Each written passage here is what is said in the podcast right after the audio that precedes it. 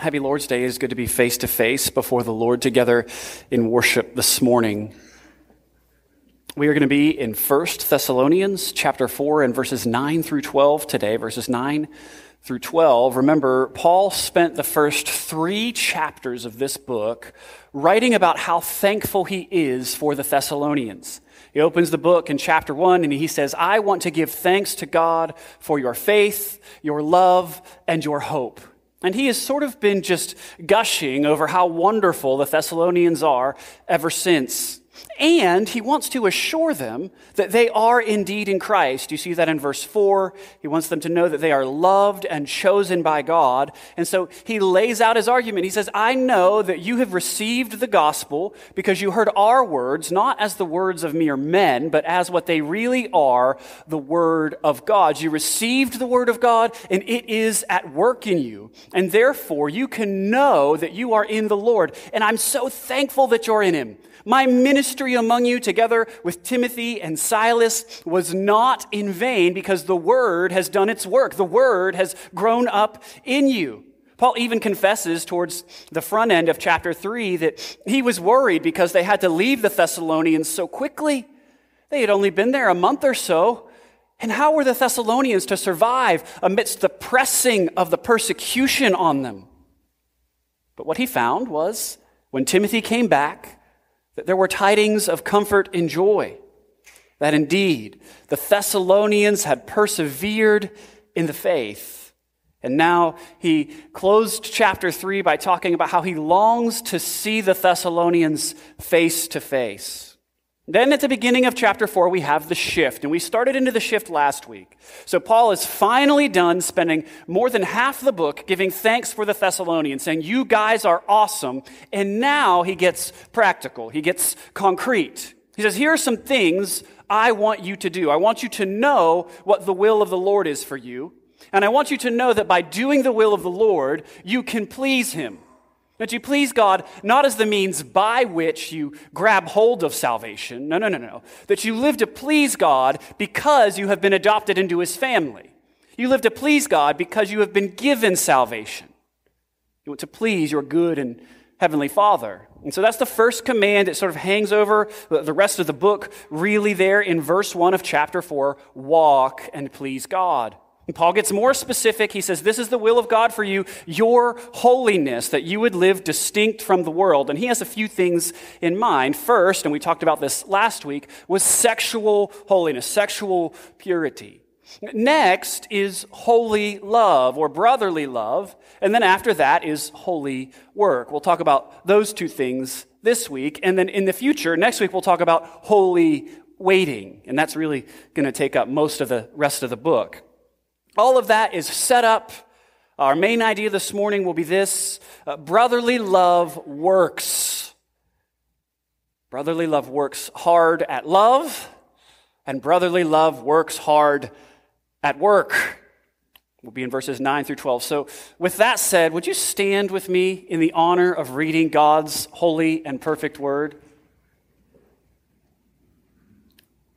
1 Thessalonians chapter 4 starting with verse 9.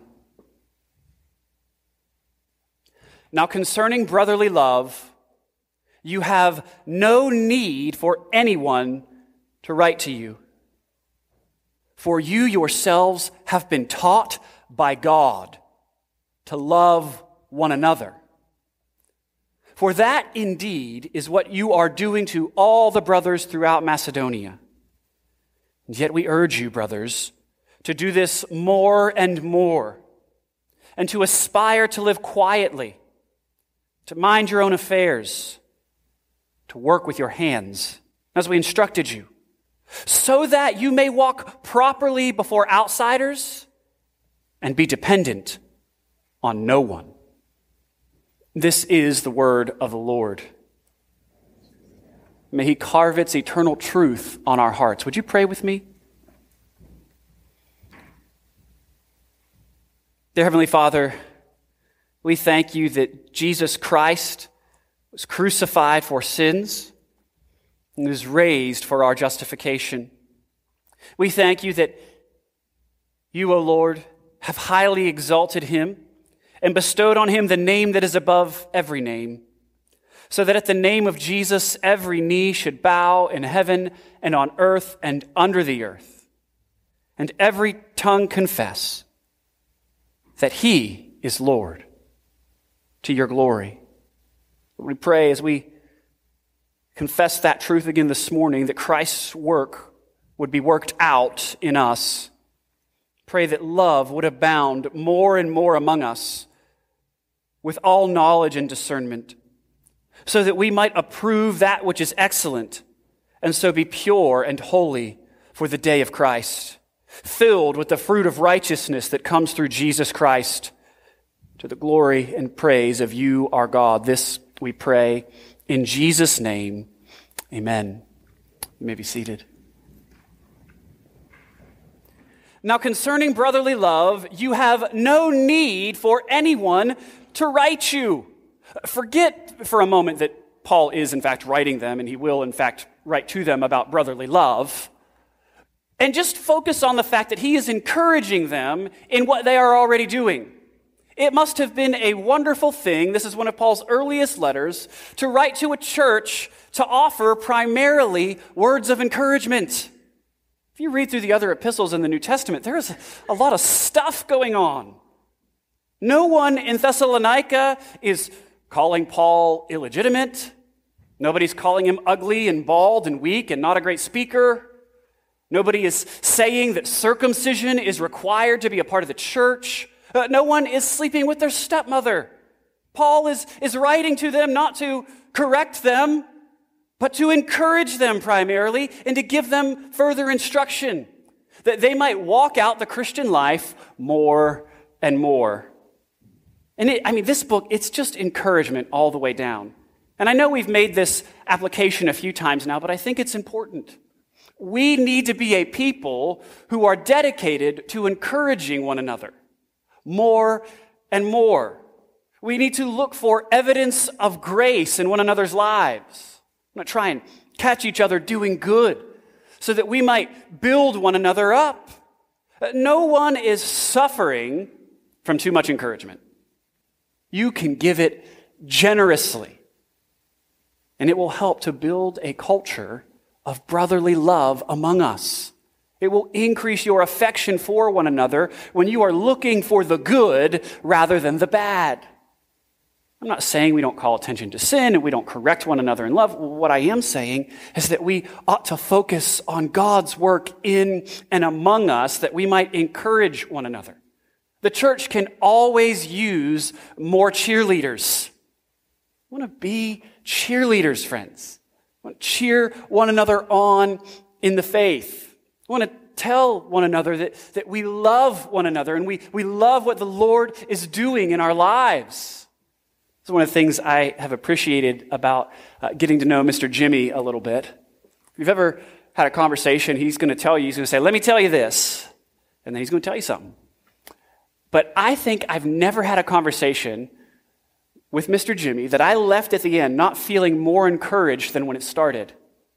Particularly, like he always ends every conversation, he says, You know, I love you. And I think, yeah, I love you too. And that's, you know, I don't think that's awkward at all. I mean, it's not something dudes normally say to each other, but it's good. It's encouraging.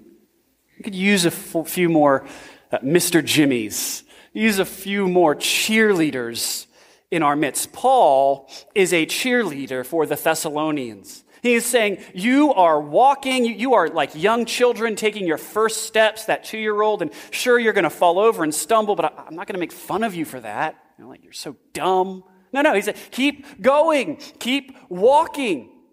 Get yourself on balance. Do it more and more. This is great. We have no need to write to you. That's interesting thing for him to say as he writes to them. He says, We have no need to write to you about brotherly love specifically because, and he gives two reasons here. One, and we're going to return to this one, is you have been taught by God to love one another. And secondly, it's the second reason, verse 10 says, For that indeed is what you are doing to all the brothers throughout Macedonia as they treated not only those brothers in their midst, but also the brothers in their region, that's Macedonia, well, word spread. One of the things that was happening is they were helping to support other Christians economically, which is a very good thing, but as we'll see, it also becomes a problematic thing for the church as some take advantage of it. But I want to return to this idea. Don't, we don't have any need to write to you because you are living out your faith. You're loving the brothers and you're loving them financially in particular. But he also says because you have been God taught. That's a really interesting word because Paul made it up. In Greek, he takes the word for, for God, and he takes the word for teaching, and he just sort of smashes them together. Striking. What, what does that mean that you've been God taught, taught by God? Well, it doesn't mean that everybody in the church at Thessalonica has their own private revelation from the Lord, such that they don't need any instruction from anyone ever. Right? They've been taught by God, and so now they don't need Paul and the other apostles. They can just continue to be taught by God more and more. This letter stands opposed to that idea. So, what, what does it mean? And I would like to suggest to you that being God taught means hearing the word of the Lord, receiving the word of the Lord, and then having the word of the Lord put to work in you by the Holy Spirit. It is the Holy Spirit who gives us ears to hear God's word and hands to do God's word. It is the Holy Spirit who writes God's word on our hearts. Let me justify this position from the text. It says, You've been taught by the Lord. And I think what he means is, You've been taught by the Lord through us, bringing his word to you by way of the Holy Spirit. And so we'll flip the page back and we'll look at verse 13 of chapter 2. And he says, We also thank God constantly for this, that when you received the word of God, which you heard from us, you accepted it, not as the word of men, but as what it really is, the word of God, which is at work in you believers. So you can see that, that the word and the spirit are working together there. Here in verse, verse 2, you see of chapter 4, he says, You know what instructions that we gave you through the Lord Jesus? And you look down in verse 11, the back end of verse 11, same chapter, as we instructed you. You see, the way that they are being God taught is by hearing the Word of God taught to them and applied to them by the Holy Spirit. Verse 8 of chapter 4, right before our section. Therefore, this is on the teaching of sexual immorality. Whoever disregards this, that's the teaching, disregards not man, but God who gives you his Holy Spirit. So, so here is the point. The Holy Spirit is the one who is enabling the Thessalonians to hear the Word of God as what it really is the Word of God. Apart from God the Holy Spirit working in us, we cannot be God taught. Apart from the work of the Holy Spirit in you, you cannot know God and you cannot understand the Word of God. What Paul says in 1 Corinthians 2:14, the natural person does not accept the things of the Spirit of God because they are folly to him. He is not able to understand them because they are spiritually discerned. It is the Holy Spirit who gives us eyes to see. It's the Holy Spirit who helps us understand and learn the Word of God. Similarly, it is the Holy Spirit who enables us to put the Word of God into practice in our lives. Philippians chapter 2, verses 12 through 13. Therefore, my beloved, as you have always obeyed, so now, not only as in my presence, but much more in my absence, work out your own salvation with fear and trembling, because it is God who works in you, both to will and to work for his good pleasure. And so we seek to please God by obeying his word, which is taught to us by God by means of teachers who faithfully teach the word. And we're able to understand that faithful teaching because of God, the Holy Spirit, at work in us.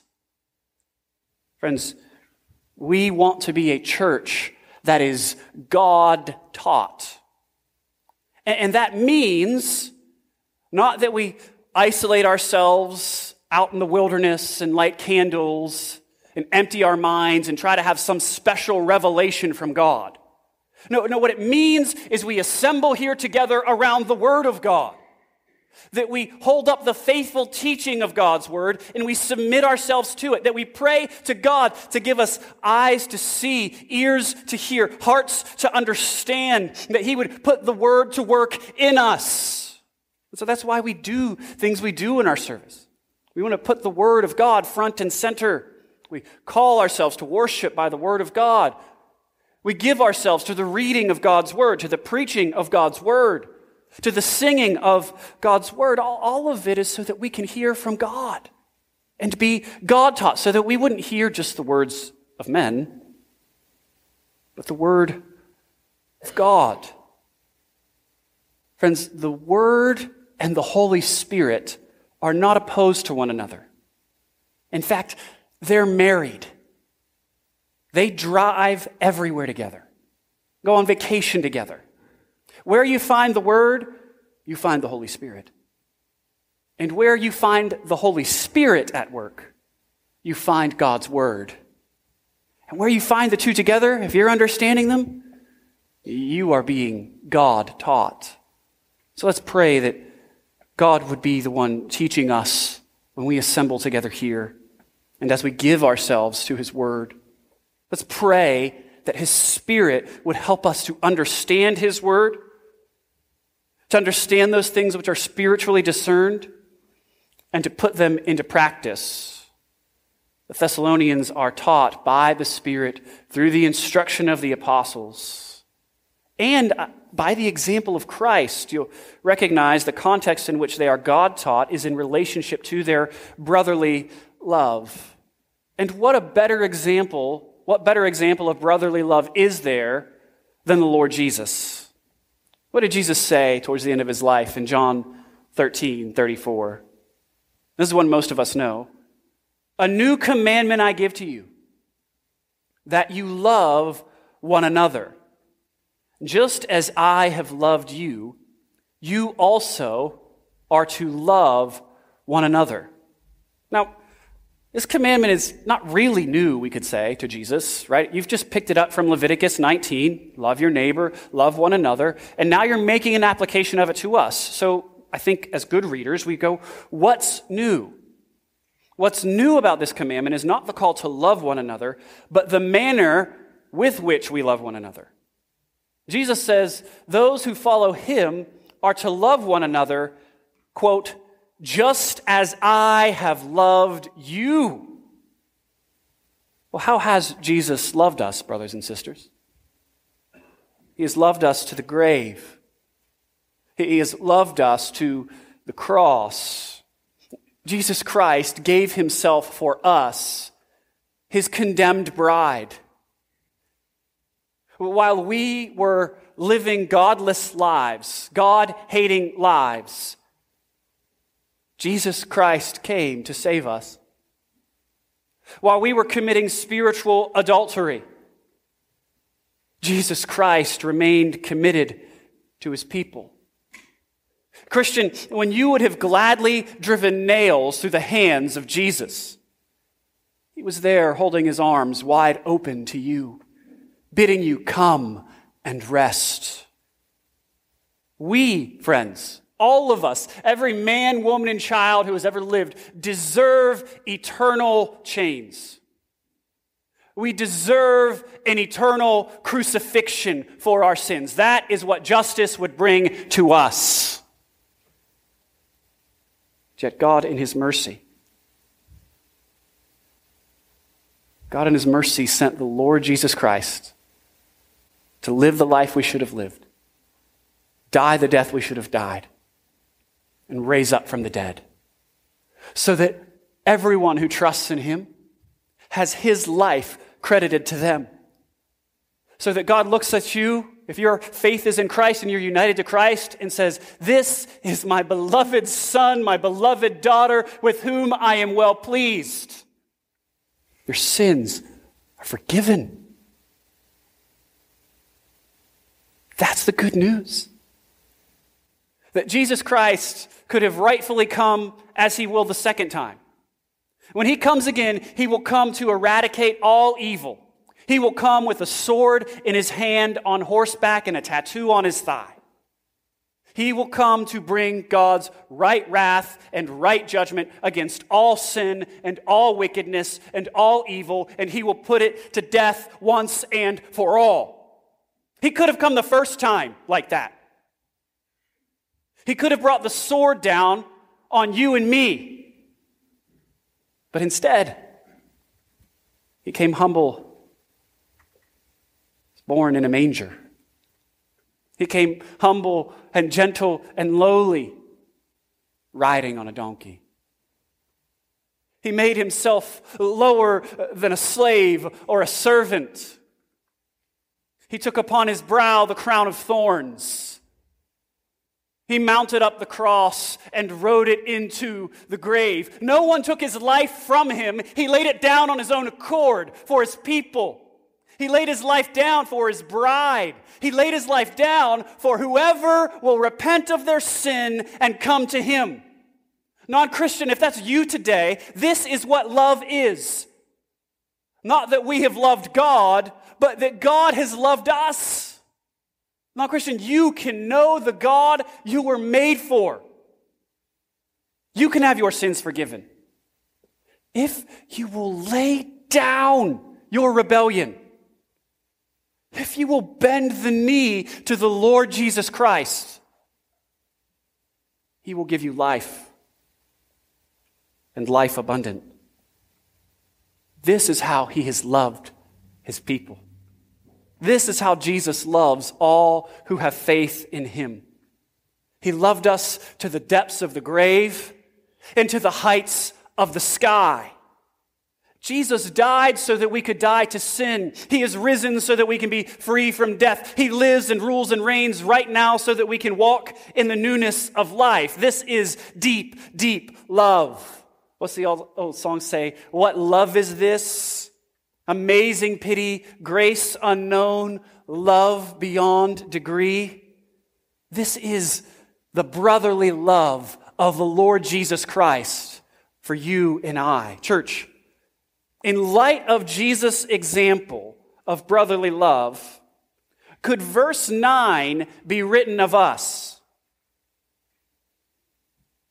There's no need for anyone to write to you. Are we loving one another like that?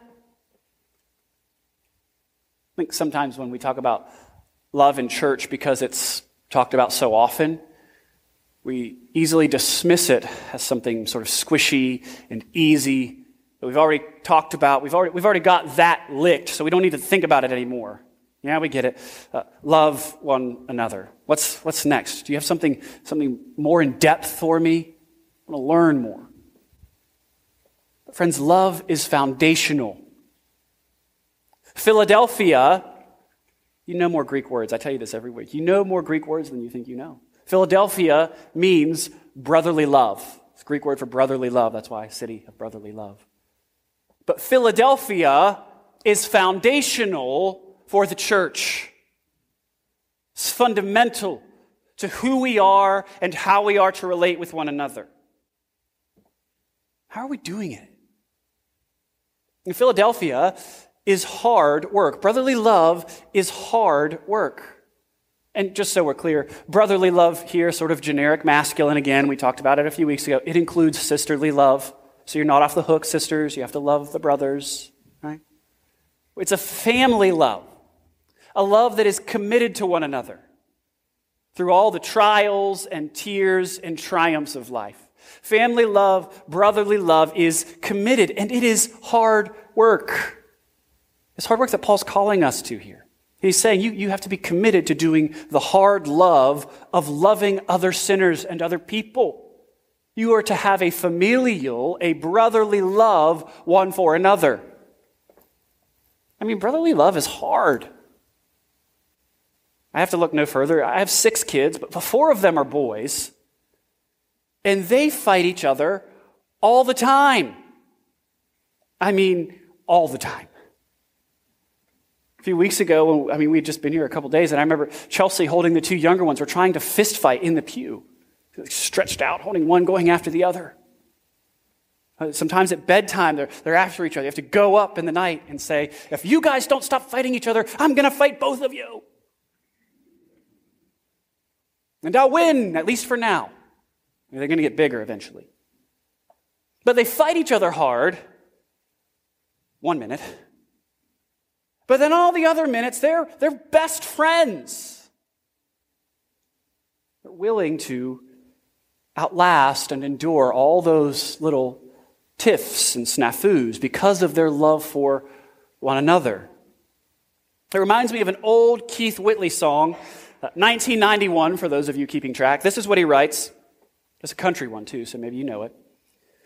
It says, We share the same last name and the same color eyes, but we fight like tigers over that old red bike.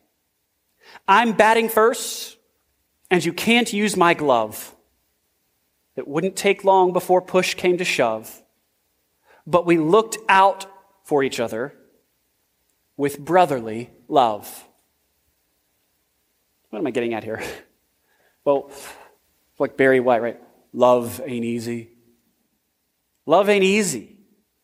And I actually think one of the highest expressions of Christian love, of brotherly love, is in our commitment to stay together, to reconcile when we have differences. Brotherly love's, love refuses not to reconcile. It outlasts and it overcomes grudges and hatreds and hurt feelings. We want to be a people who are committed to reconciling with one another. I'm certain in any church, and even in our church, that some of you have relationships that are strained. That some of you have people in this room right now who are sitting apart from you. You'll smile and you'll wave at each other. But inside, you're thinking, Oh, bless their heart.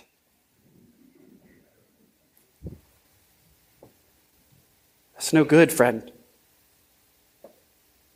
That is sin. As John Owen said, we must be killing sin or it will be killing us. Brotherly love repents, brotherly love forgives, brotherly love goes to the brother or sister at fault and tells them their fault. You hurt me when? It seeks to reconcile. It's Matthew 18. That's what tells us to do. Jesus tells us to do this. And Peter, thinking himself righteous, says, Oh, so I should forgive my brother like seven times, Lord, that'd be great. And Jesus says, No, not exactly. Seven times 70, 77 times. Jesus is saying, as many times as he repents, forgive, reconcile.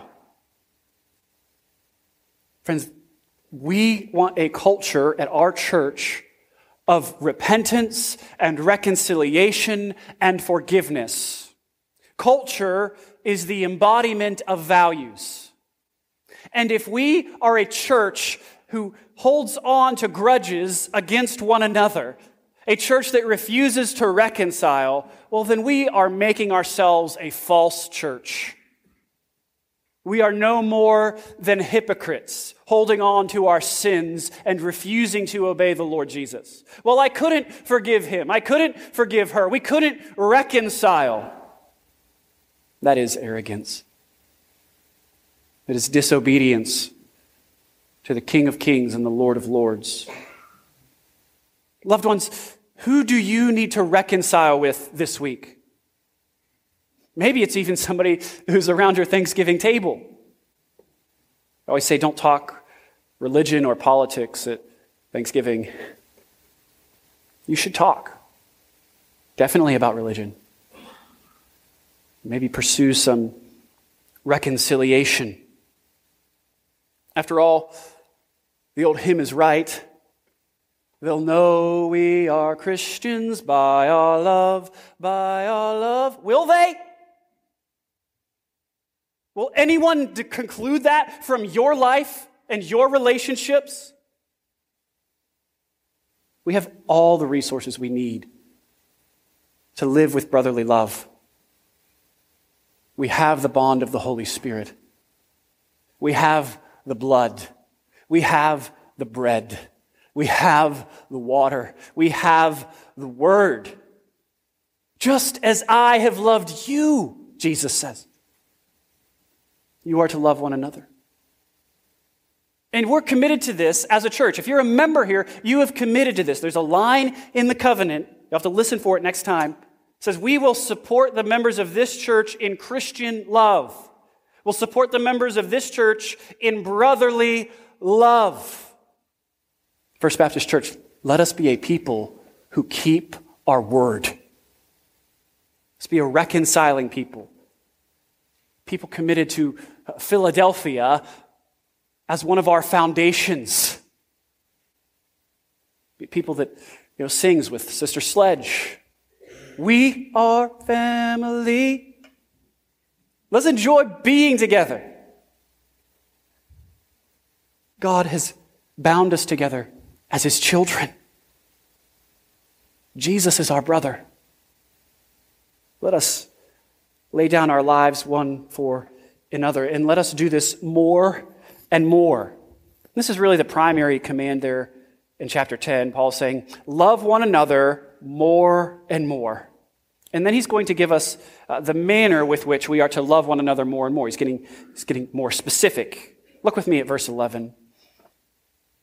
We urge you, brothers, to do this more and more. Verse 11. And to aspire to live quietly and to mind your own affairs and to work with your hands as we instructed you, so that you may walk properly before outsiders and be dependent on no one. So there are three things or three characteristics that Paul wants to mark the Thessalonians an ambition for peaceful living a focus on one's own work, and earning an honest living. The first one is a little bit odd. It says a quiet life. A quiet life is not about volume, but about character. Living a quiet life doesn't mean that you're never involved in any controversy. It does mean that you are not a cantankerous sort of person, that you are not out what do they say? Stirring the pot. But no, your, your goal is to plod along and live peacefully and ordinarily. The quiet life person gets up in the morning, goes about their work, loves their family, loves their church, and does it over and over again, day after day. think Jesus lived a quiet life. I was thinking about it this week. Often we think of Jesus' whole life, and we should, most of it, right? What we're told about is those last years of his ministry. All sorts of things are happening. We have a, a verse in Luke, though, that tells us about the majority of his life. Luke chapter 2, verse 52. Jesus increased in wisdom and in stature and in favor with God and man. No drama, nothing spectacular, at least nothing that's recorded for us. Just ordinary faith and obedience. Jesus honored his parents, worked at the carpentry shop with Joseph, his father, loved God, and loved people. If you want to be like Jesus, make it your goal, your ambition, to live a plodding and ordinary Christian life. Don't look at the Christian life as I have to always have something happening. No, friends, look at it as a long obedience in the same direction. Day after day, resolving to take up your cross and follow Jesus. Paul calls people in Thessalonica and you and I to live quiet lives, lives that are peaceful and obedient. He also wants us to give ourselves to a diligent life. That's what I'm taking from mind your own affairs or mind your own business. This is some people's favorite verse. They, they misunderstand it and they say, you know, oh, you want me to join a church? Mind your own business. You want to stick your nose in my sin? Mind your own business. That's what the Bible says. Leave me alone. That's not what this means. We all understand there's a difference between Christian love that cares and, I guess this is the word today, cantankerousness. There's a difference between caring for somebody and being nosy and being all up in their business. But one seeks the good of the other, whereas the, the nosiness, well, it's seeking controversy or a bit of gossip uh, minding your own business, we know from the context, this is a letter written to them. He just told them to exercise brotherly love for one another. It doesn't mean silo Christianity. It doesn't mean Lone Ranger Christianity. It means uh, Christianity that focuses on its own work rather than grumbling about the work given to others or sticking its nose in the work of others. It's a Christianity that avoids the what about him syndrome. You know what this is, the what about him syndrome. When you look at what someone else is doing and you look at what you're doing, and what about him? I would do this, but what about them? I'll give you an example. My children are getting roped into a lot of things today. Uh, but in my house, we have something called diligence work. We give chores to our children. That's what we call the chores, diligence work. So they've got to like you know, sweep the floors, make their beds, put dishes away, things like that. And so we will say pretty regularly, all right, do your diligence work. And sometimes this becomes the source of great controversy, as one might expect. Particularly if one child believes that the other child has gotten the easier task. We will hear, well, what about him? He's not doing anything. He's not doing his job right. His job is easier than mine. What about him? And what about the baby? She just eats and sleeps. I threw the baby thing in there. They haven't tried that one yet. But they're worried not about their own diligence and their own work. They're not minding their own business. They're worried about what everybody else is doing. Sowing conflict. I would wager that my children are not the only ones who suffer from what about him syndrome. How easy it is for us to look at our lot in life, to look at what God has called us to do, and then look across to that greener grass in someone else's yard and say, What about him, Lord? What about what you've called them to? You know, one of my favorite examples of what about him syndrome comes in John chapter 21. John chapter 21. Peter is being restored by Jesus. And famously, Jesus asks Peter three times, Do you love me? Three times, Peter says, Yes. Three times, Jesus says, Feed my sheep, take care of my sheep, some variation of that. We're going to pick up in verse 17, midway through. And Jesus said to Peter the third time, Simon, son of John, do you love me? Peter was grieved because he said to him the third time, Do you love me? And Peter said to him, Lord, you know everything. You know that I love you. And Jesus said to him, Feed my sheep. Truly, truly, I say to you, when you were young, you used to dress yourself and walk wherever you wanted. But when you are old, you will stretch out your hands, and another will dress you and carry you where you do not want to go. This Jesus said to show Peter by what kind of death he was going to glorify God. And after saying this, he said to him, Follow me. Now, Peter has just been told, Take care of my church, feed my sheep, and guess what? Your ministry is going to end with you being carried somewhere you do not want to go. It's going to be bad, but you follow me. That's your task.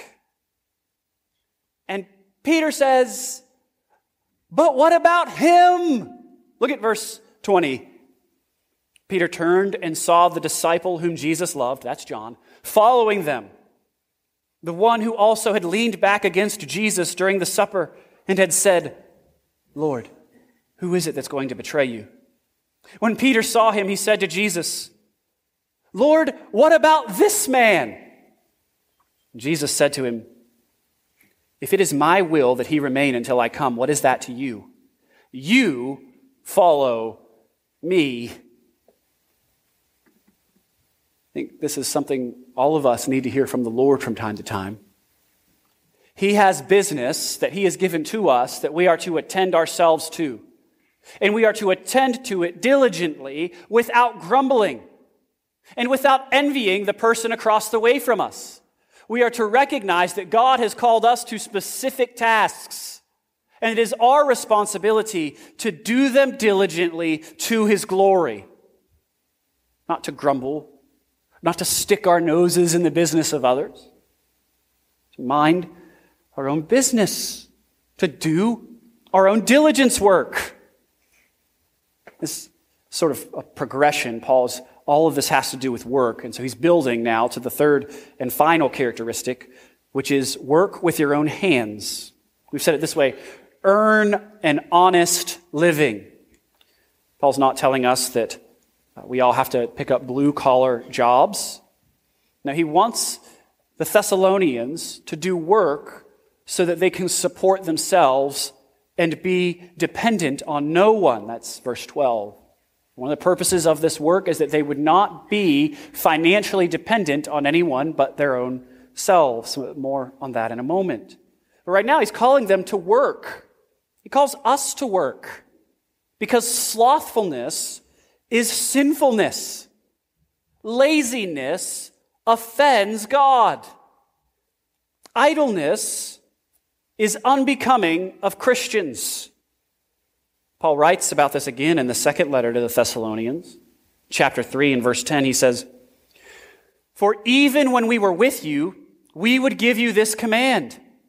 If anyone is not willing to work, let him not eat. Because we hear that some among you walk in idleness, not busy at work, but busy bodies.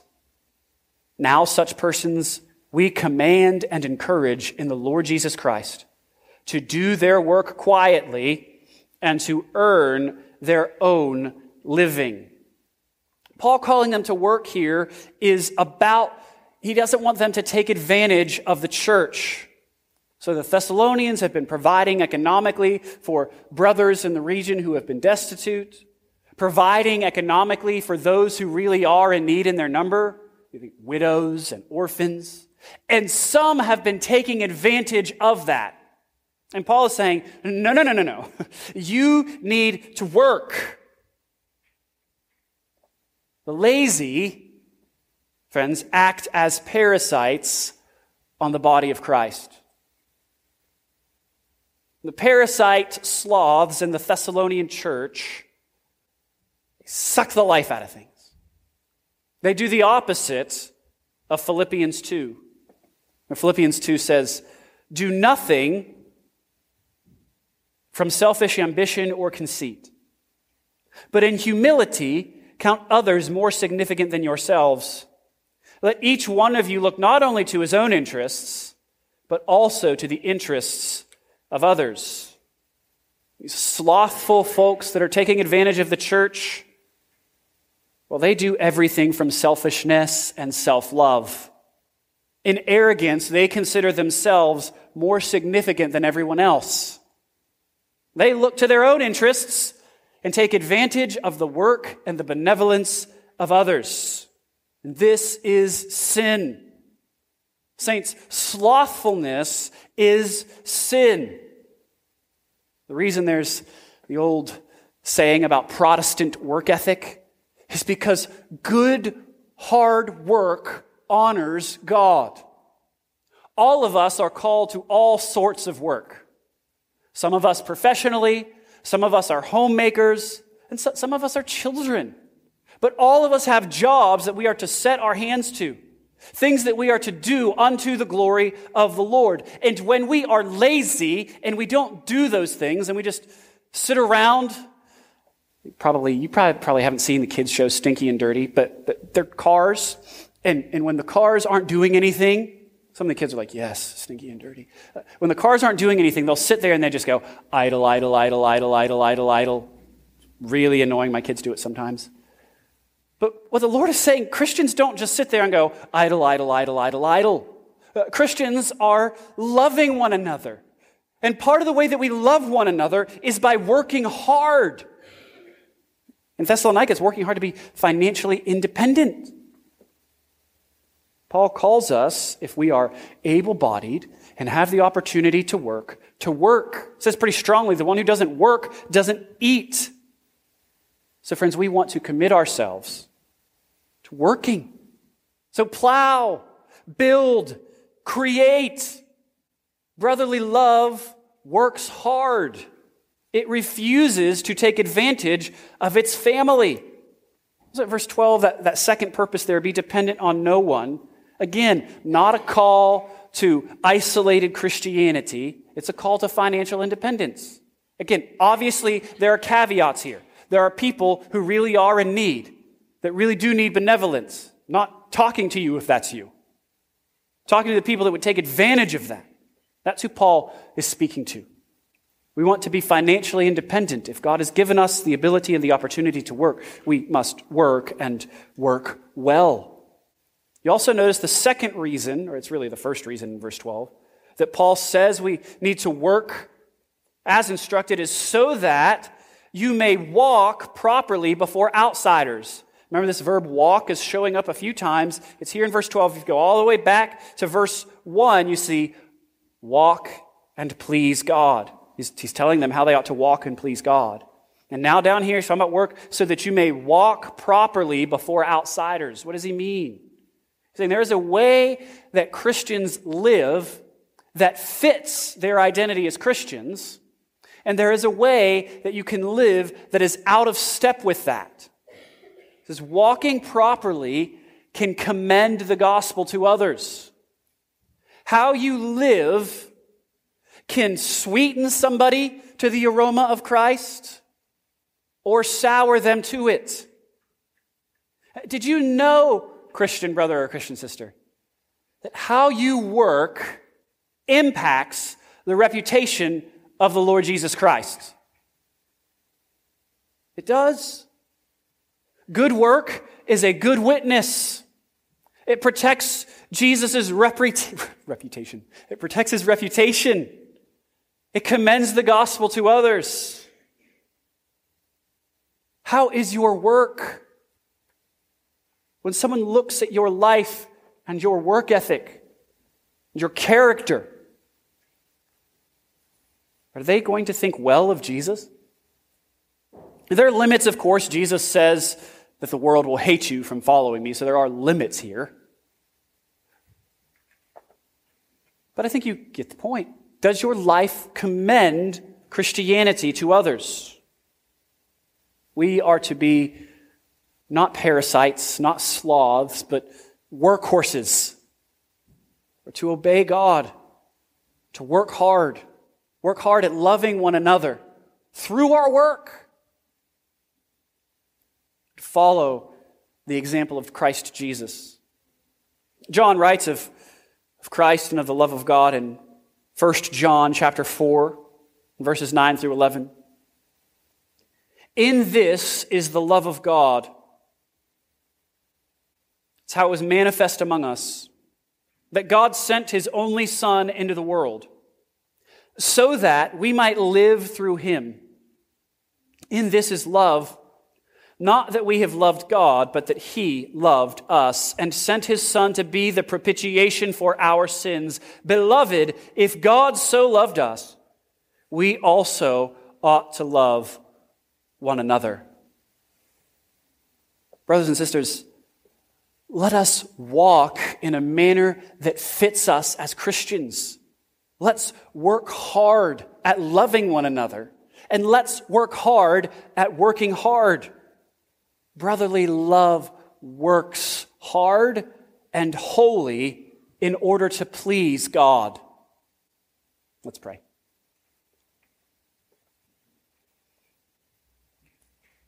Father, we thank you that you have loved us, that we can call you Father because of the work of Christ, died for our sins, and was raised to new life. We thank you that you have called us out of the world into your church and onto mission. That indeed, you have given us the mission of representing you among the nations. We are to be a people who exemplify the character of Christ, a people who proclaim the word of Christ, a people who are known for worshiping Christ. What a great privilege this is. We pray that we would not take it for granted. We pray that we would not sully the name of Christ, but bring it glory. We pray these things in Jesus' name. Amen.